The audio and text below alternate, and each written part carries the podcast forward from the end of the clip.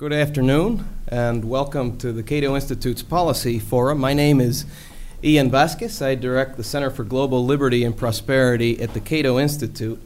The United States has been fighting drug trafficking for at least 40 years since President Nixon declared uh, a war on drugs. This has not stopped drugs from being readily available and consumed in this country at uh, decreasing prices and at increasing uh, quality.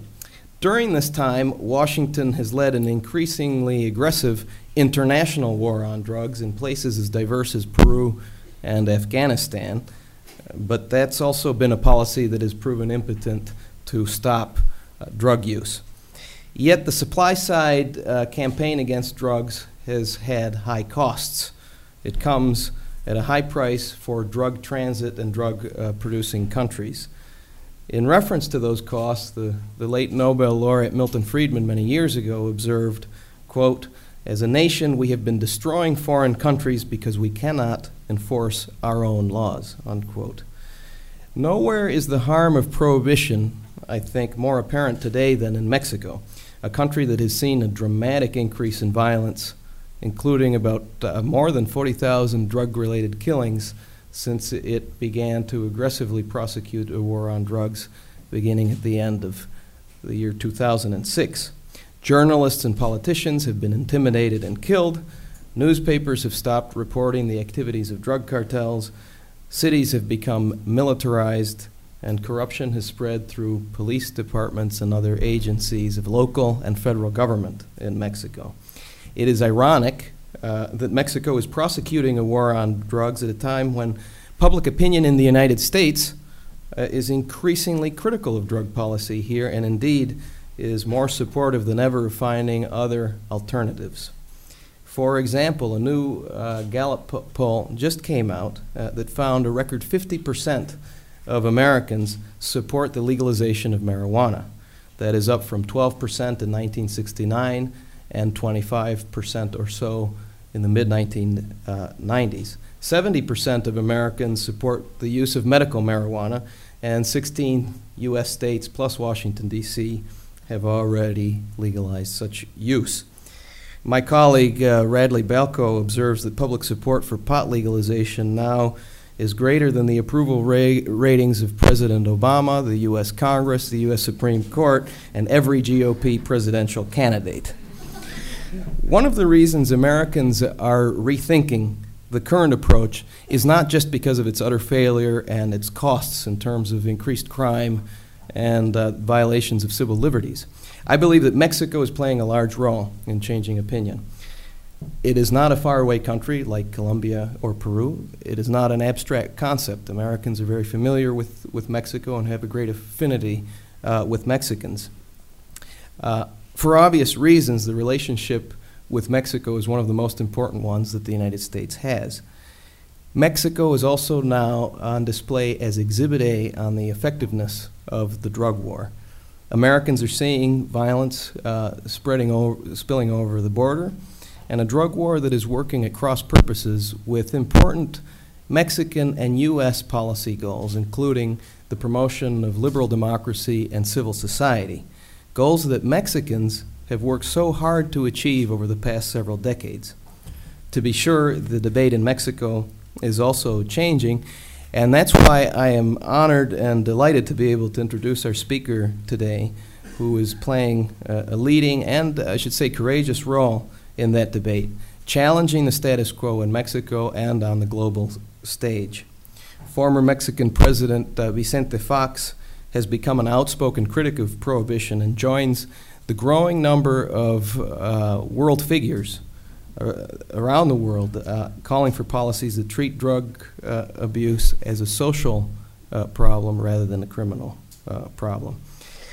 I should say that a number of those leaders, including former Brazilian President Fernando Henrique Cardoso and former Mexican Foreign Minister Jorge Castañeda, and many others, will be speaking at a major Cato Institute conference here in Washington, D.C. on November 15th on ending the global war on drugs. And you can find more information about that at our website, cato.org. It is my pleasure then to introduce uh, President Fox. Vicente Fox was president of Mexico from two, the year 2000 to 2006, and he will be remembered uh, in Mexican history, among other things, for having broken more than 70 years of uh, single party rule in that country, thus obviously contributing to the democratization of Mexico. His presidency was characterized by economic uh, stability, which has led to the steady growth of Mexico's middle class, a phenomenon that I think is tremendously inf- important for uh, the development of, of that country. And the transition to the next administration in Mexico after President Fox's was also marked by economic stability, setting uh, his presidency apart from too many other previous uh, presidents who left office uh, while also generating economic crisis. Today, uh, President Fox heads the Centro Fox in Guanajuato, Mexico, a state in which he was also governor previous to being president. Please help me welcome President Fox.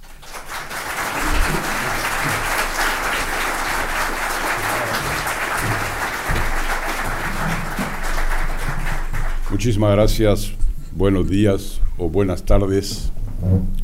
Uh, thank you very much to the Cato Institute by giving us this opportunity to meet here together and explore some ideas and make a review of the state of uh, things in Mexico related to the drug case.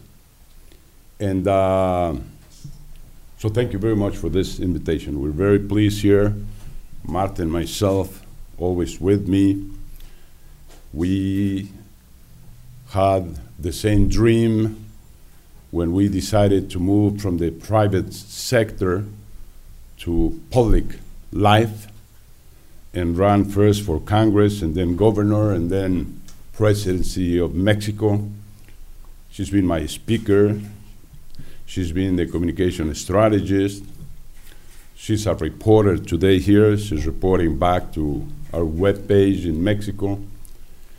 And we both, after finishing the responsibility and the honor of being president, decided to build the first presidential library outside the United States. It's the first experience.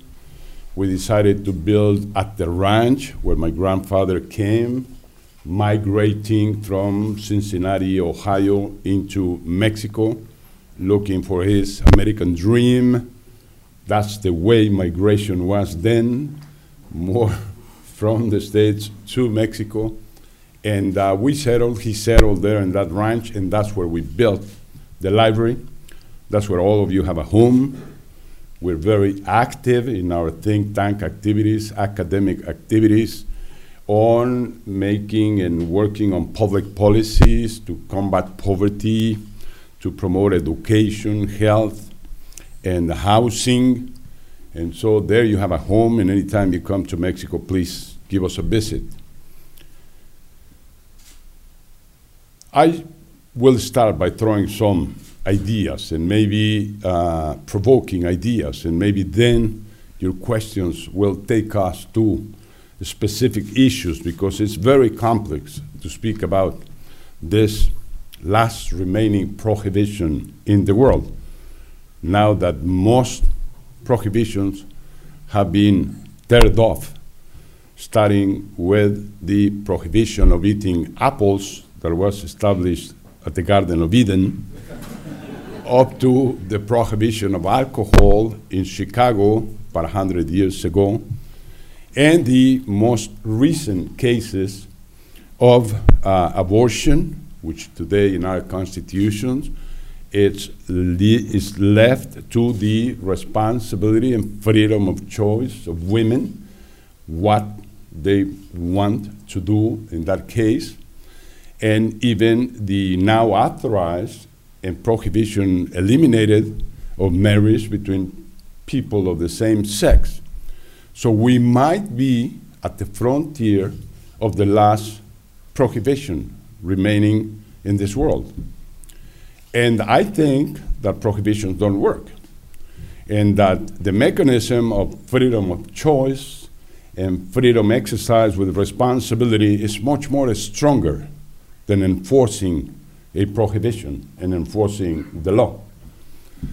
I remember that uh, in Quito, Ecuador, Mariscal Sucre, when he became mayor of the city, uh, he expressed that there's no better police than the one we each one have within ourselves by the limits we impose to ourselves by ethical and moral uh, activities uh, that we carry within ourselves.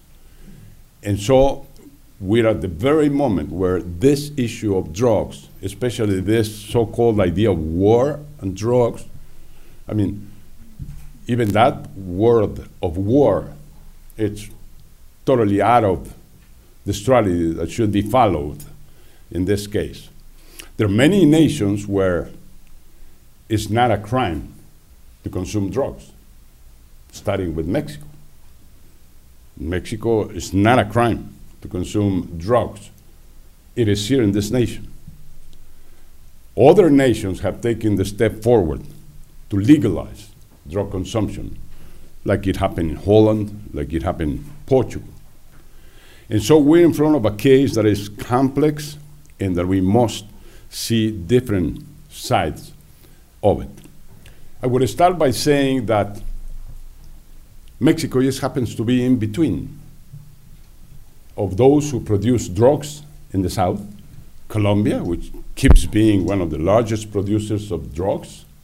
Today, after the war on drugs, still very strong production of drugs come from Colombia, Venezuela, Ecuador, Bolivia, and others coming from the east, from Asia. So Mexico just happens to be in between those who produce and those who consume. And the great consumer of drugs in the world is this nation. It's estimated over 50 billion US dollars worth of market price of drugs consumed in this nation. And the question is once it crosses the border, those huge cargoes of drugs, what happens with them? Don't we have the DEA here? And don't we have the CIA? And I don't know how many other enforcement institutions? And how does that drug transit up to Washington? And why is drug here present in every place? Or it goes to New York or to Chicago, or to Seattle or to San Francisco or to everywhere in the States? That's a good question. And the answer has been given up to today, and I refer here to what was mentioned before, is let's try to hold it out there so that we don't get in trouble here. So let's ask the Mexicans to control the drug down there, or let's ask the Colombians to do it, and let's tip them with 500 million with a request of holding the drug down there. And I'm sure you are totally aware of the price we're paying in Mexico for doing this job. To start with, 50,000 lives. 50,000 kids from 15 to 25 year olds that have been killed in the last five years. Another 50,000 that killed them. Another easily estimated 50,000 that are working for the cartels today for a salary of $1,000 at the very best. So we have 150,000 kids that were not born criminals, that do not carry on their genes criminality, and still, either they paid with their life or they're working for the cartels. The conclusion should be that somewhere along the path and the journey of these kids, they lost the way. And maybe they lost their way because the father decided to migrate, looking for a better life to this nation, looking for some additional income to bring back to their families. And so he left the wife, the women back there educating the kids, feeding the kids, dressing the kids, taking the kids to school. No time to educate. And maybe right from that very beginning is the explanation of part of the problem we're discussing here. But maybe those kids decided later that they wanted a scholarship or they wanted a seat in high school or in college or in university. Only 22% of kids in Mexico today are sitting on a university, 78% are not. They don't have that opportunity. Just for the sake of comparing, in Korea, 83% of kids titled from a university. 83%. Much more than what happens in this nation or in Europe itself. So, opportunities is a key ingredient on this problem we are discussing right now, and that we must think about it. There is one organization, private organization, NGO, in San Diego, California, which dedicates its efforts through the president, which is this kid named Chris Christian, who was a gang member, who was a, a uh, criminal, who was a drug addict, and someday he had the fall of St. Paul. He just fell from the horse, he reacted, and he decided to get out of that world and join and found this organization. And so he dedicates his life to pulling out kids that are in trouble and to bring them back in uh, to a good way, to a good life. And kids accept that. If they do have the opportunity, they will happily change from what they are doing to doing something that is going to be much better for them, for their happiness, and for their future. But okay, so Mexico is in between, and we're paying that kind of price. We're also paying the price of a 35% decrease on foreign direct investment in the second quarter of this year. We're paying the price of a reduction, important reduction on the flow of tourism into Mexico. All businesses are being severely affected, especially on border states in the northern part of Mexico. Uh, our business community, our business brains are moving out of the country. You will find them anywhere in San Diego, San Antonio, in Dallas, in Houston, in Miami, San Diego, Los Angeles. Even you find some of them up in Toronto. They decided to move out with their families. And I'm sure that's not good for the business and that's good for Mexican economy. It's not good for the growth that we need and the opportunities that we have to build for kids. The cost of image, the name of Mexico today, especially here in the States. I mean, everybody says, what, what's going on with those Mexicans? What, what happened with them now? I mean, are they drinking too much tequila why, why the killings? And the answer is the one I'm, I'm saying. And unfortunately, when the image of your name is eroded, you're in trouble, you're in problems to the future. So, all of this together has to bring us to thinking how do we get out of this trap, which we don't deserve but we just happen to be in this trap. And then we say money laundering, let's cut the supply of money to the criminals. And most of the money laundering is done here in this nation, although we're blamed that it's done in Mexico. And all the weapons that are brought down to equip the cartels, the ammunition, the grenades, coming from this nation and uh, many other things. So we have to think new ideas. And we should start by reviewing the tolerance with illegality, with breaking the law that we find in most every government in the world, starting with this one here. how can those billions of dollars be raised?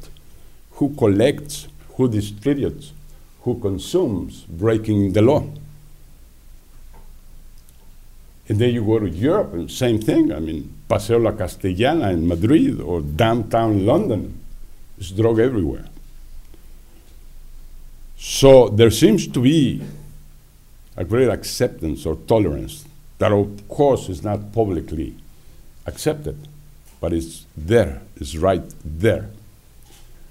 And no other government except Felipe Calderon's government has said, okay, that's it, no more drugs to our kids and to the kids in the United States. And so he joins or declares this same war on drugs. But I don't see that going on here. I don't see it in Spain. I don't see it in Greece. I don't see it anywhere. So these saint wars are taking us nowhere, according to my understanding, because violence does not defeat violence. I think that we have much better means to face uh, this task that we have ahead. I even think that it has the legalization, it has ethical and moral sustainability. Because who is at the very end responsible for consuming drugs? Directly, the consumer, our kids. Indirectly, us parents that we did not educate correctly. Maybe we didn't inform enough how harmful drugs are to their health, how they're going to waste their lives, how they can be way, way apart from reaching happiness as far as it can be done in this world. Educating, forming, informing, it's a key issue that we most promote. Why should we ask government to do the job for us that we're no, not doing as parents or not doing as a school system?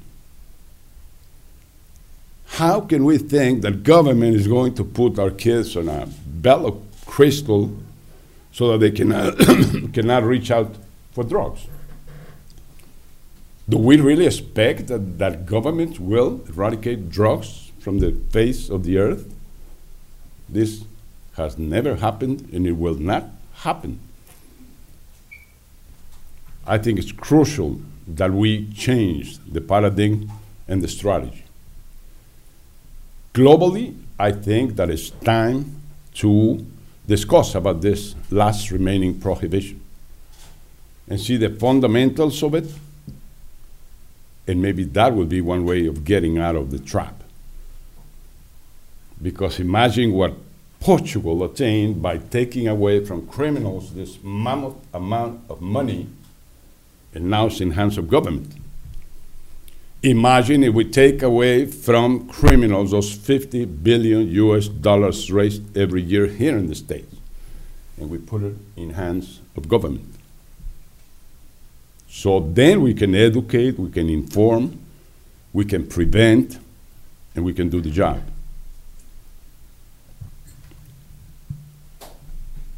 In the case of Mexico, uh, the army.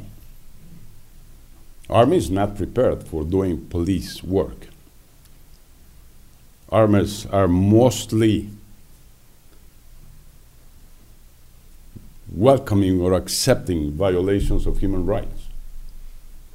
Armies are for other purposes, and sometimes we are explained that because of national security, armies can violate human rights or can violate due judiciary process of citizens, like it happened in Guantanamo. I mean, they, they still keep those guys there. I mean, now for three, four years. And they do legitimate judiciary process. Where is it? or the violations to human rights. And that's going on in Mexico today. Because you see on the news every day different groups presented there, appointed as criminals and giving all the records of criminality when they have not even gone yet to the prosecutor, has not intervened, or, or the, much less than that, the judge. They have not been judged, and they are publicly accused. So, the army should go back to their headquarters as soon as possible. And unfortunately, by thinking that with the army we will reach the solution, we're not moving fast enough on building the police corps that we need to meet the criminals and to enforce the law. And by the way, it's not, not this, which is enforcement, or a different strategy. It's not to choose one or the other. We have to add strategies so that we can move faster to get out of this trap. So we have to create those police corps. We have 350,000 police corps, most of them at municipal level, many of them at a state level, and a few of them at federal level. And yes, the idea is to have one strong body and institution to carry on with the duty of enforcing the law. And we're talking about integrating those police corps. So we have 2,900 different municipal police corps that account for over 300,000 people in those corps who are going to go up to the state level, who are going to be fired and out of, how long would that process take? So the only thing I'm saying here is that we have to move fast on this. And that one thing I learned here, because in Mexico this issue is highly politicized.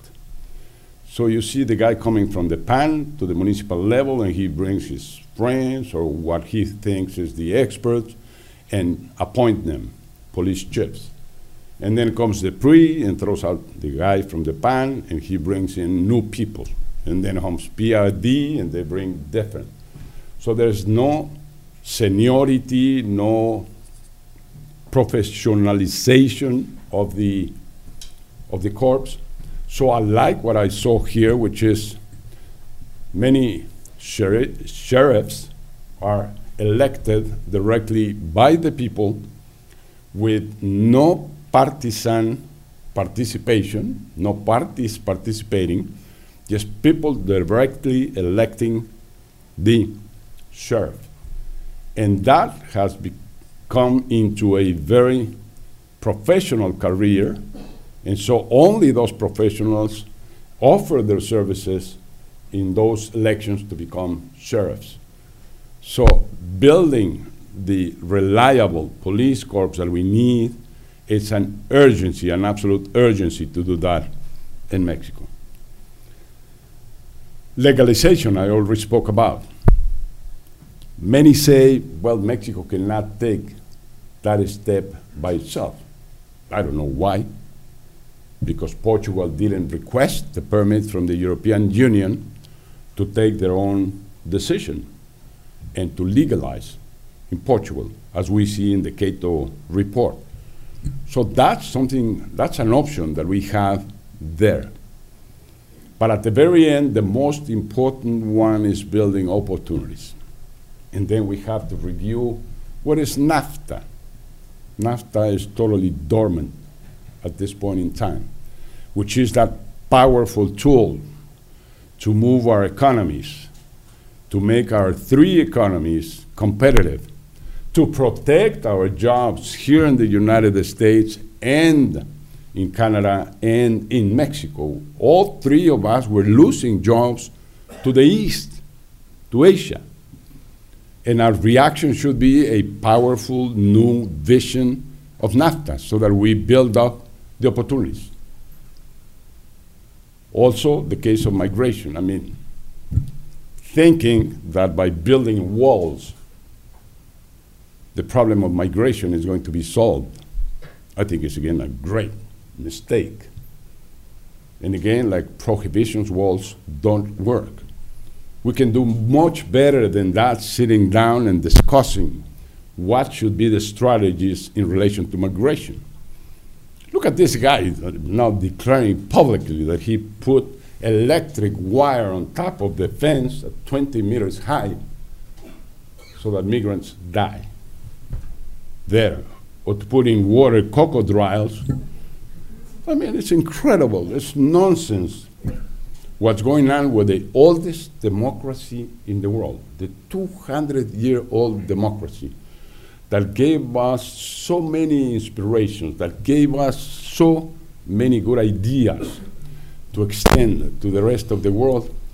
Today, it's incredible. They cannot come to an agreement. It's like the cat and the dog. And no solution to the economy. And when this nation doesn't solve the solution, the, the, the economy of the United States, we're in trouble in Mexico. That would be a good way to solve this problem of violence and drugs by growing the economy and by extending the jobs and the opportunities to more and more people are things that are highly related to the issue. And at the very end, have to do with opportunities for these kids that today don't have them. Mexico is going now into a electoral process. We're going to elect our new president next year. And I hope, by all means, I hope that contrary to what is the ineffectiveness at this moment of the democracy here in the States that cannot build consensus, cannot bring in solutions, I hope that in the case of Mexico, democracy will be that refreshing, uh, solid value that comes with answers when you need them the most. And I do hope that this next process will bring in new ideas to confront the problem of crime and drugs. And that it will also bring new strategies or new public policies, like it happened in Iraq. It was difficult to think that President Bush will withdraw from his strategy that he launched with such a passion uh, after September 11th. But Obama came in and changed. And he promoted the withdrawal. I think that Mexico can find a way out of this trap in this next electoral process. And that's my best wish uh, of that to happen. Because otherwise, I mean, we're not going to be there to the future on the place that we have in this world, Mexico, one of the leading nations, democratic nations, one of the great nations to invest, we have to come back to our path. In five years, we lost leadership in Latin America. In my term, Mexican economy was 25% larger than Brazilian economy. Today, Brazilian economy is 50% larger than Mexican economy. We're seeing everybody else run and grow. And we're stagnant and with the future of, of going nowhere. So with these ideas, uh, I finished and uh, love to hear from you on this dialogue.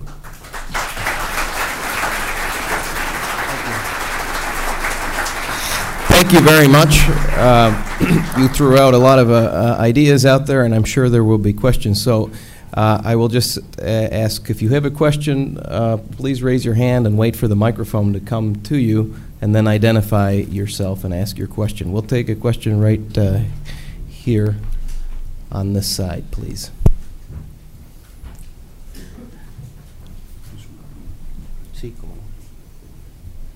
Eh, sí, señor presidente Fox. Eh, usted mencionó eh, el proceso electoral en México en este momento y esta lucha contra las drogas. Si usted nos puede hacer un comentario, en unos días pasados el presidente Calderón eh, men- hizo algunas acusaciones sobre el PRI. ¿Cree usted, eh, comparte su opinión, de que el PRI ha pactado o pactaría con los carteles en aras de la paz? Y básicamente, si también español nos puede resumir su posición sobre eh, la urgencia de legalizar las drogas en este país. Lourdes, I wonder if you want to just ask that question very quickly in English. Yes, I'm asking President Fox if he shares President Calderon's um, position that uh, the opposition party, the PRI, um, has pacted with the uh, cartels or would in the future, and also to summarize in Spanish the position on the legalization of drugs. Thank you. Um,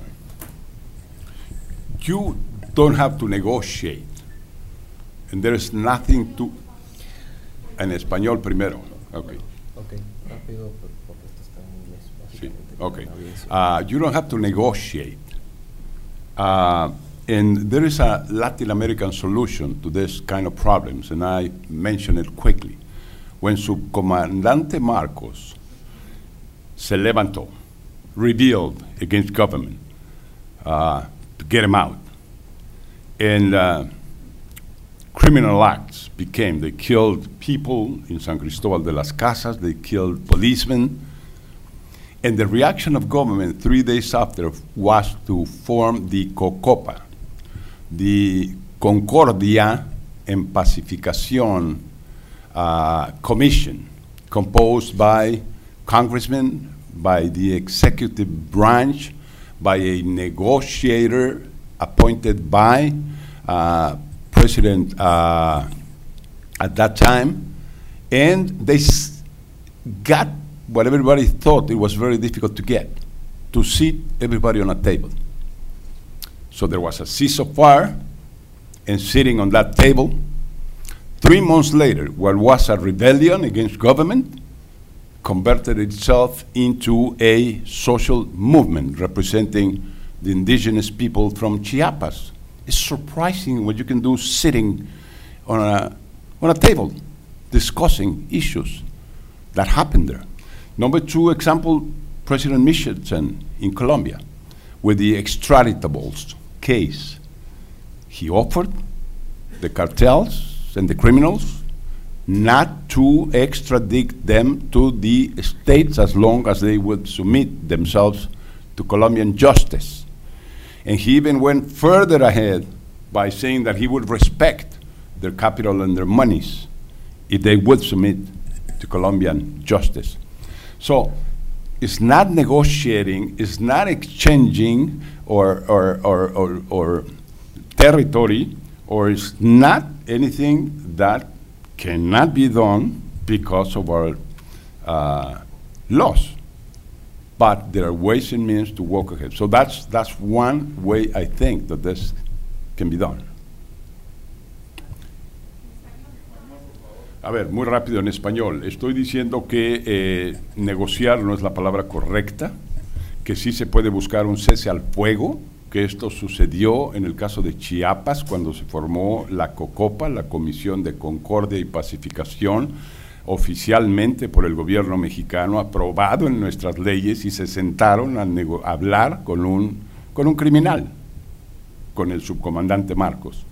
Y a través de ese diálogo, en tres meses, lo que fue la idea de Marcos de derrocar un gobierno y hacer una guerra al país y dentro del país, inclusive a, separar el territorio, se convirtió en un movimiento social en representación de los indígenas.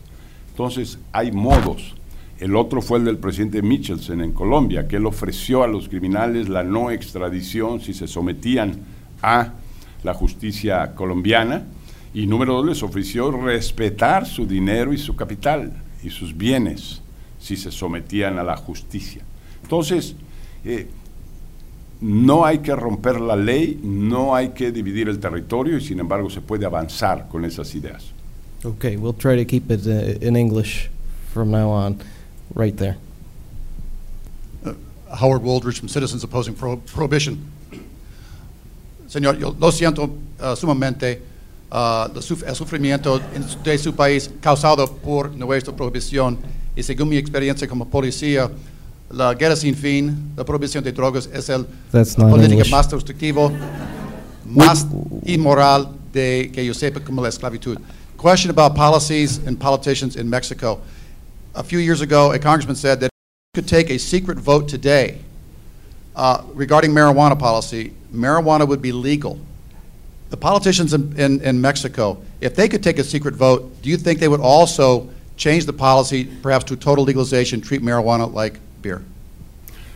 Okay, uh, it is treated like that today in Mexico. Today it's not forbidden to consume marijuana or cocaine or any drug. You can consume whichever drug you like, and you there's no penalties for that.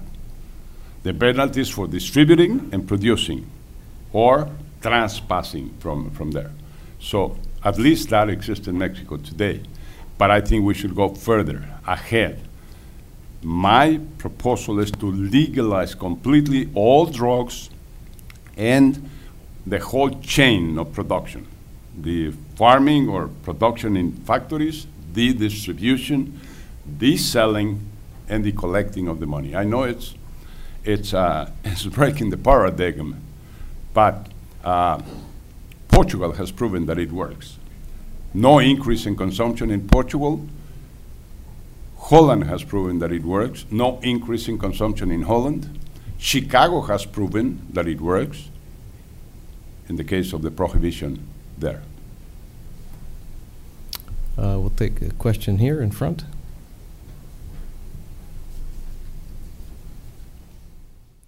Jesús Esquivel de la revista Proceso. Sorry, I have to ask this question in Spanish because he confused me a lot. Dijo, la palabra no es negociar y dice un cese al fuego. ¿Cómo lo va a lograr si no es eso negociación? ¿Cómo va a lograr un cese al fuego con los narcos?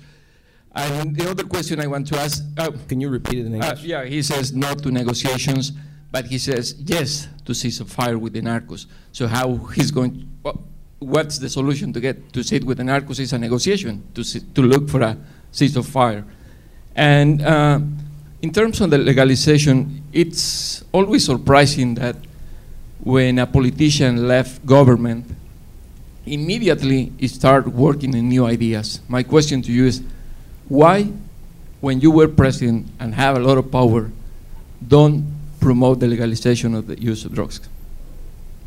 It's too late. Uh, okay, um, I, I would say that anybody can understand the difference between cease of fire and negotiation. Bueno, de- ok. Rapidito en Permito, español y rápido. después en inglés. Todos entendemos la diferencia entre un cese al fuego. Cocopa, ¿cómo lo logró Cocopa? Hay que reconocer al obispo Ruiz que tuvo la capacidad de convocar y tener ahí a los presidentes que decidieron formar la Cocopa, a los senadores y diputados que fueron allá y lograron sentarse en una mesa y lograron el cese al fuego, voluntariamente aceptado por Marcos. ¿Por qué no puede suceder aquí? Además, yo no tengo todas las soluciones, yo estoy exponiendo ideas. Okay? Ceasefire is, is, is totally different to negotiating. I'm reiterating that what happened in Chiapas was obtaining a ceasefire without negotiating, without ceding territory, without violating the Constitution, or without uh, violating the law. And some of the things that were put on the table is we can create a new law for handling the case. And so, Subcomandante Marcos accepted, and they, okay, how can we build up that law? How can we change things? When you're in a dialogue, it's impressive the amount of ideas that come to that table. Number two, uh, why not when I was president I spoke about legalization? Because we didn't have the problem as we have it today. Sí, señor, we didn't have it. All the statistics and the figures are there. We didn't have the problem that we have today. And in my term, we reduced the amount of homicides per each 100,000 inhabitants Today, it has grown out of control. So it's a totally different situation, number one. Number two, uh, even worldwide, same thing. The awareness for the first time, public opinion in the United States is 50% in favor of legalizing marijuana. That was not true 10 years ago or 20 years ago. So it's bringing to our attention the need to attend the issue, the, the growth of this problem, the growth of this problem. So it's, it's time for the open discussion of this. Take a question right there, please, up, up behind the railing. Can, can you give her a microphone, please, whoever has the mic? Thank you. Um, Texas Governor Rick Perry said um, in the past week, month or so that. Could you identify yourself, please? Oh, I'm sorry. I'm ABC. Or I'm Amy Bingham with ABC News. Um, and Governor Perry said a couple months ago that um, he wouldn't take any options off the table when it came to Mexico. Um, do you agree that that the a military option shouldn't be uh, taken off the table when it comes to the war on drugs in Mexico? U.S. military action? Yes. Ah. God, protect us. We had so many in the past. We don't want no more. we lost part of our territory through that. We lost New Mexico, Texas, and California. No more wars. No more U.S. Army in our territory. I, I would die to prevent that. Right here. Uh, my name is Terry Michael. I run the Washington Center for Politics and Journalism. First of all, just a comment. I worked with politicians for 40 years, and I haven't seen any of our leaders after they get out of office show the courage that you have. My question is about marijuana legalization. For 40 years, we've been seeing organizations crop up to legalize marijuana. One of the arguments has been, well, if we legalize marijuana, that will be a foot in the door to legalize everything else. I think just the opposite. I think our politicians will say, well, you got your marijuana now, shut up. Won't it be just moving to white powder away from li- dried leafy vegetation and the killing will continue? What's, what's wrong with all of it? I mean, it's, I don't see anything wrong. I see, for instance, the figures I have is that in Mexico, not more than a thousand people, not more, die for an overdose of drugs, of whichever drug. In exchange, tens of thousands of people die from drinking alcohol in excess or die from smoking and getting cancer. We, we have to put on the table the discussion. I mean, it's, it's an evil. It's something that, that we wish it would not exist, but it's going to be here and forever. Now, how we administrate, how we handle that. And I want to come back to the tolerance. Uh, I know it's very complicated to say this, but this issue is administrated by governments. It's not a saint war declared in each place to kill all criminals and to end up all uh, presence of any drug anywhere. Now, I understand today that smoking marijuana is less harmful than smoking a cigarette for your health. But more so, if we can separate the health issue and deal with it on policies to attend a health issue and then the violence and the crime. Uh, just by separating, we have solved half of the problem, very possibly. Now, I need, I know that it's difficult for a government to take the step, but that's why public opinion formation, that's why responsibility on educating our families and our kids is so crucial, because that's where the responsibility lies, according to my thinking. We'll take a, okay, we'll take a question on this side, please, right there. Eh, mi nombre es Gregorio Meraz, soy corresponsal de Noticieros Televisa. Speak into the microphone a bit, please. Okay.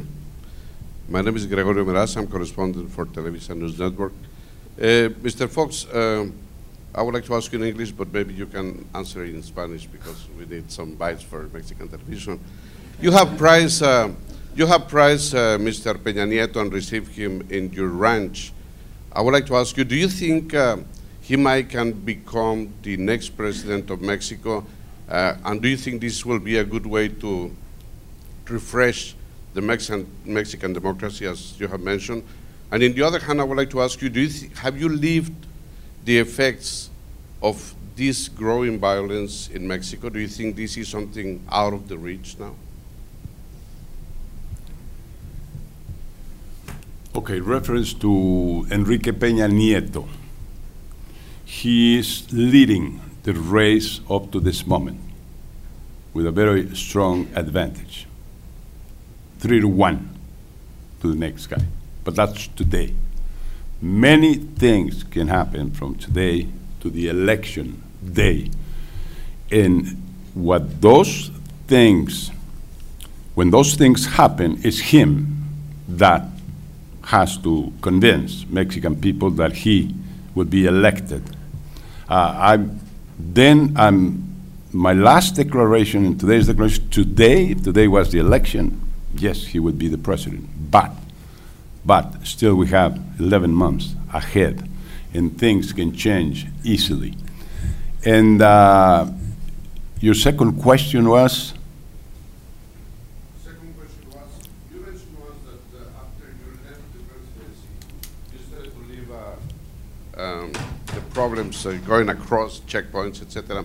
Have you lived in Mexico the effects of the growing violence? Are you concerned about these uh, checkpoints from drug cartels all over the country? And I think some of them uh, near Guanajuato. Well, uh, no doubt that it has extended considerably and uh, is present on very specific locations, not everywhere. But the thing is that many times you put the pressure on one spot and they move to the next one. So it has to be a national action so that uh, it can be confronted the right way as long as the enforcement strategy has to be kept because we must commit with the law.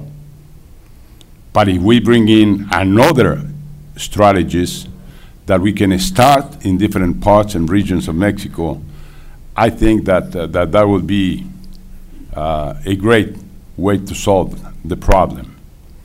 This is this strategy of this kid in San Diego. I think it's crucial. I think that that's the right way to go.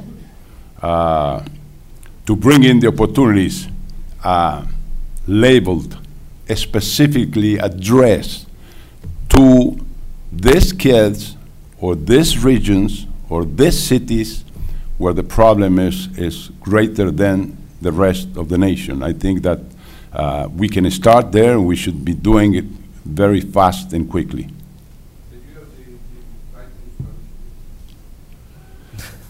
Bueno, rápidamente este, tu pregunta sobre Enrique Peña Nieto, lo que hoy confirmo como la vez anterior es que las encuestas hoy lo marcan bastante adelante de cualquier otro candidato con una ventaja de 3 por 1. Pero de aquí al día de la elección todavía faltan muchos meses y todo puede suceder entre ahorita y ese momento. Lo que sí espero yo de este proceso electoral es que nos dé las ideas, nos dé las alternativas, discutamos los problemas que tenemos enfrente para que las soluciones vengan con cualquiera que sea el nuevo gobierno. Okay. Uh, let's take a question over there. Could you raise your hand again, please? Right there. Hi, I'm Luis Alonso with the AP. Um, Mr. President, um, the Undersecretary Brownfield talked yesterday. Uh, he was asked yesterday about the this proposal of the penalization of drugs, and he, uh, paraphrasing him, he said that uh, he doesn't have moral objections to the idea, but that nobody has done uh, the enough analysis of the consequences. He mentioned um, um, enforcement liability. Um, and he said that nobody has proven him uh, that this would work. Um, so my question is, uh, does this change would necessarily include uh, persuading the U.S. government uh, to do to to uh, do something like you're proposing? And how do you think uh, you know the U.S. government could be persuaded? Because the, the U.S. poli- position has been emphatically no. Thank you.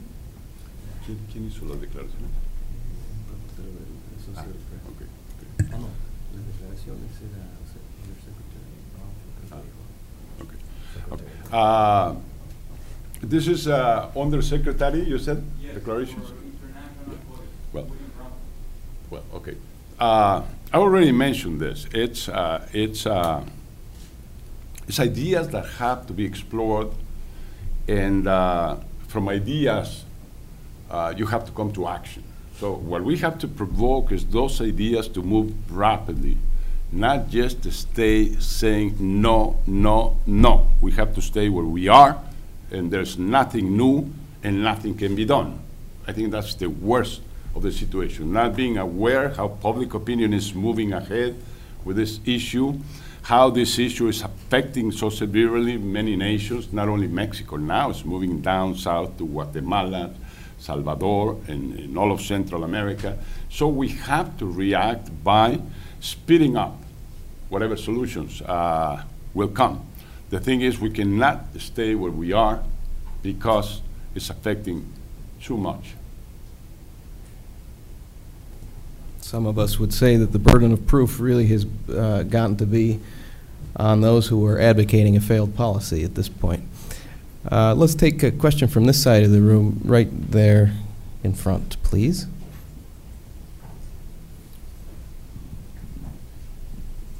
My name is Rachel Sedone. I'm from the um, Inter-American Dialogues Latin America Advisor. Uh, some people have suggested that the cartels are so deeply entrenched in Mexican society and are engaged in so many other criminal activities, such as kidnapping and extortion, that drug legalization might not actually have as great of an effect as one might presume. How would you respond to that criticism? que los, este, los carteles están tan enraizados con la sociedad a estas alturas en todo tipo de crimen que la legalización no va a resolver todos esos problemas. Okay. Okay. Yeah, what you're saying is true, and uh, legalization is not the only way uh, to go. I think that we have to uh, blend and add new strategies besides the enforcement strategy or this that is creating so much violence. Uh, that's, that's what I'm suggesting, that, that we must open for alternatives, diversify the strategy, and, and include all those involved on this. As I said, those who produce, those who distribute and sell, those who are places of transit. We have to work together.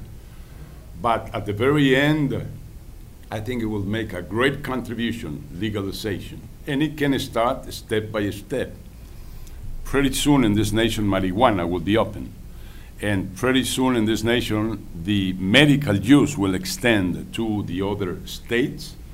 And medical use is proven to be advantageous uh, and, and widely demanded from the health community and the sick people to have access to, to this. So I think it will keep moving forward until we reach a solution. Okay, we have time for just a couple more uh, questions. We'll take one right there in front. Hello, uh, I'm Kurt Gerard from the American Enterprise Institute. And my question is uh, basically, legalization would have a lot of great effects, but it's not going to happen for a while, obviously. It's not going to happen you know, in the next month. So, given that Mexico has to do something about the corruption, and like given the efficacy of Zeta's ability to threaten or bribe almost anyone they want to, how do you see Mexican society with military, police, and politicians being able to move forward in the short term with this corruption issue? Well, Mexican society has fear, and fear is not a good advisor. and fear demands for solutions on security. And uh, this, is, this has to be the task. But we need to add new ideas, new alternatives. As I said, maybe uh, the, the, the strong commitment of actual government on one strategy, a single strategy, uh, will be changed maybe for next government to have that strategy as needed, but also start new strategies and new actions. The thing is how long you are going to be waiting for your country to be destroyed. How long? And at the very end of this war, what Mexico we are going to have, um, and the hope to the future, and the faith in our nation. How long? We, we must demand, and, and the day will come, already some public official in the United States said, let's help the Mexicans because otherwise they're going to renounce to keep doing the job they're doing. Well, it begins to be an awareness there. And, and if we don't solve this, the day will come that we say, okay, man, I, I cannot do it. I'm not going to be doing it anymore. You do it. Not by sending the army to Mexico, of course. Not by that. But, but uh, I guess we're just prophetas trying to say, let's do something like uh, Presidente Cardoso and Lagos and Zedillo and, and our great writer Carlos Fuentes and, and, and Castañeda and, and United Nations. Many United Nations are totally in favor that 50% of public opinion in the United States. Uh, more and more, and I think it's great and welcome. And what we have to is let it go, not say just no because it's a no. That, that's what is not accepted when you're in trouble. You have to come up with ideas and solutions. Okay, right here. Uh, in, in the middle here. Yep. Expresidente Fox, eh, mi nombre es José Miguel Luna. I'm a student here at Georgetown University. Um, you mentioned your strategies of uh, calming the fire, um, ceasing fire, um, and also you mentioned that during your presidency, you effectively reduced the homicide rates and the violence and the crime. Uh, my question is, what specifically did you do um, to suppress that violence? Because I mean, I think most most of us would argue that that the drug problem was there, it just wasn't as big in magnitude and, and as volatile as it is today.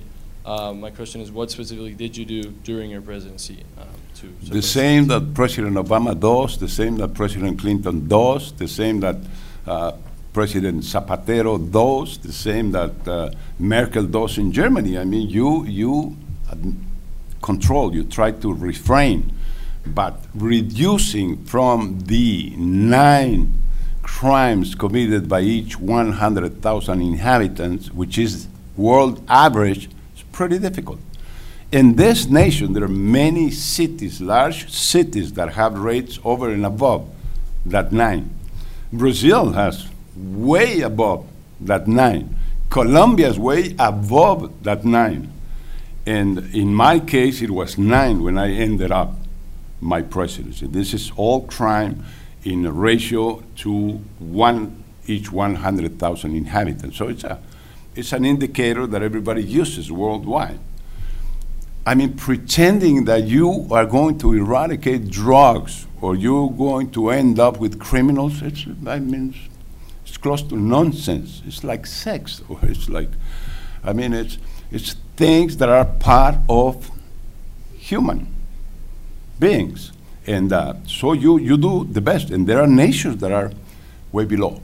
But you have to have many other things, a healthy economy, per capita incomes of 50,000 or over. Uh, when we are in Latin America, 10,000 or below, when 45% of our population still is not middle class. It's a long way to go to have the environment and the conditions uh, to do that. And by the way, I'm going to be at Georgetown University this afternoon. A university I love because they are Jesuits, and I think that Jesuits uh, do bring a lot of good thinking. For instance, when you compare Machiavelli, he says you gain respect by imposing fear. This is what many governments do, and then they become authoritarian. Or, or you gain respect by love, which is a much better strategy, and my always for that strategy. So, uh, I don't want to be president again. I don't like politics. I'm very happy with what I am doing. And making a comment with the question that came in, yeah, you think different when you're 70 than when you're 30 or 40. You think different when you're a former president and you don't have the responsibility. You open your mind. And I'm only trying to contribute, same as these so many former presidents that I find everywhere. Toledo is here, Lagos comes here every time. We meet on the road, we do speeches, we bring in ideas, we have foundations, and we try to contribute uh, also with our thoughts. What is what I don't accept is when they tell me, quiet, don't speak, or you're crazy with what you're saying. I, I just want to put my share of thought that we developed in Centro Fox, which is a think tank, which is an academic center. We do programs with Georgetown, we do programs with George Washington, we do programs with, with Emory, we do programs with University of New Mexico, we do it with Tecnológico de Monterrey, we do it with Spain. We do think tank with the RAND Corporation, and we're going to be presenting this study on elderly, uh, trying to suggest new public policies in Latin America to attend the elderly. Uh, 50% of our population pretty soon is going to be there. It's 250 million people that today don't have nothing once they retired. They don't have a home, they don't have income, they don't have health, attendance, they don't have nothing. So we have to work on those kind of policies, and we do with Georgetown. Okay, So we'll take one last uh, very quick question and very quick answer. Up there on the, on the railing, uh, please give her a microphone. Hi, uh, Lana Allman with Booz Allen Hamilton. You briefly touched on immigration and the movement of people. Uh, if you could comment uh, from your perspective what both countries can do today um, as a cooperative effort to, uh, to look at this question of migration and uh, currently in this context today. Thank you. Well, what we could do is tear off that wall, that ugly wall, and sit down to discuss an issue that is to the advantage of both of our nations. This nation is, is having more and more elderly population. And the question is, who is going to sustain the pension plans? Who is going to nurse the old here in this nation? it's needed a combination of both. We have the youth, you have the wisdom and the seniority.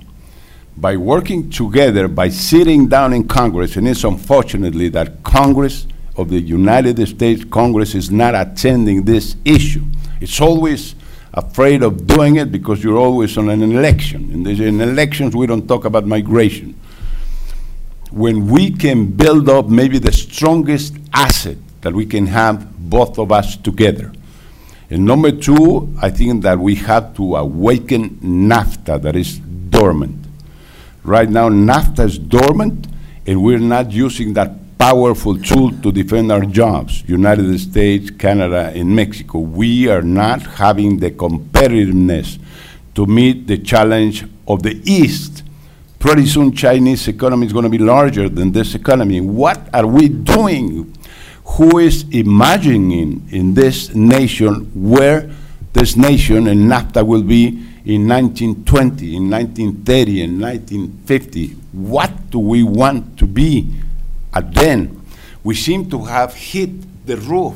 We don't seem to have the capacity and the wisdom to come up with solutions to this mammoth economic crisis. In Europe, they seem to have reached the roof of the European Union. Great project. Now they don't seem to know where to go from now on.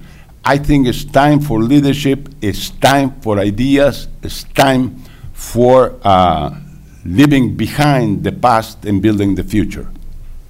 Well, thank you very much. I'm afraid we've run out of time. Before I invite all of you to go to lunch through these doors over here, please uh, join me in thanking President Fox.